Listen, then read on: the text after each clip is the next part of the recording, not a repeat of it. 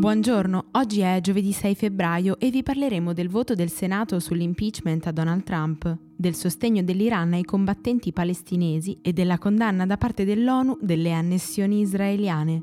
Questa è la nostra visione del mondo in 4 minuti.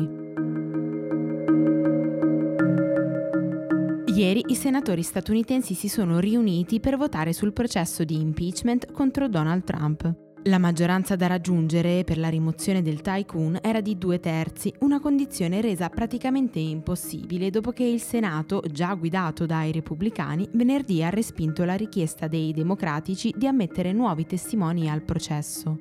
I progressisti non hanno così potuto ascoltare l'ex consigliere per la sicurezza nazionale John Bolton, che avrebbe probabilmente confermato le accuse contro Trump. La tensione presente nel congresso è emersa anche durante l'incontro annuale sullo Stato dell'Unione. La Presidente della Camera Nancy Pelosi ha stracciato la copia del discorso appena pronunciato dal Presidente in diretta tv dopo che lui, qualche minuto prima, non le aveva stretto la mano. Pelosi ha poi fortemente criticato l'intervento di Trump, giudicandolo propagandistico e pieno di falsità.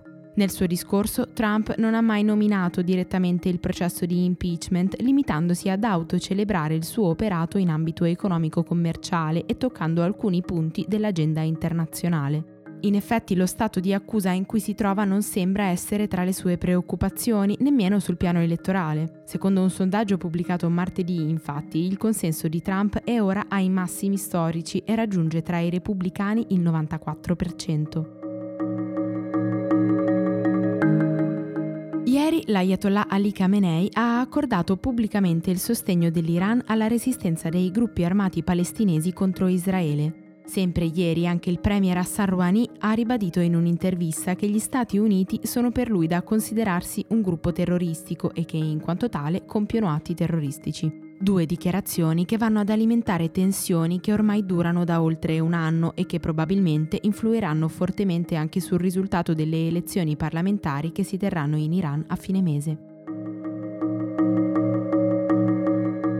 Secondo un rapporto di Human Rights Watch, almeno 200 tra migranti e richiedenti asilo provenienti da El Salvador hanno subito violenze dopo il rimpatrio imposto loro dagli Stati Uniti. Nello specifico, tra il 2013 e il 2019 gli omicidi sarebbero stati 138, perpetrati dalle stesse persone da cui i migranti scappavano, membri di gang locali, polizia, militari o dal gruppo armato Squadrone della Morte che perseguita e uccide i civili con fini politici. Altri 70 sarebbero stati malmenati, violentati o sarebbero stati vittima di estorsione. Tutto questo, secondo l'associazione, sarebbe avvenuto con il silenzio assenso di Washington. Una bozza fatta circolare dai rappresentanti indonesiani e tunisini all'ONU, le Nazioni Unite hanno condannato le annessioni illegali di territorio da parte di Israele e nello specifico alcune recenti dichiarazioni relative all'intenzione di occupare la Cisgiordania. Il voto avverrà la prossima settimana quando il presidente palestinese Mahmoud Abbas si troverà a New York per parlare delle negoziazioni. Il commissario dell'Unione Europea all'economia Paolo Gentiloni e il vicepresidente della Commissione Valdis Dombrovskis hanno presentato l'analisi europea del patto di stabilità, l'accordo stipulato tra i membri per mantenere stabile l'Eurozona. Secondo l'Unione è necessario aprire una revisione delle regole sulla gestione del bilancio di alcuni paesi, tra cui l'Italia.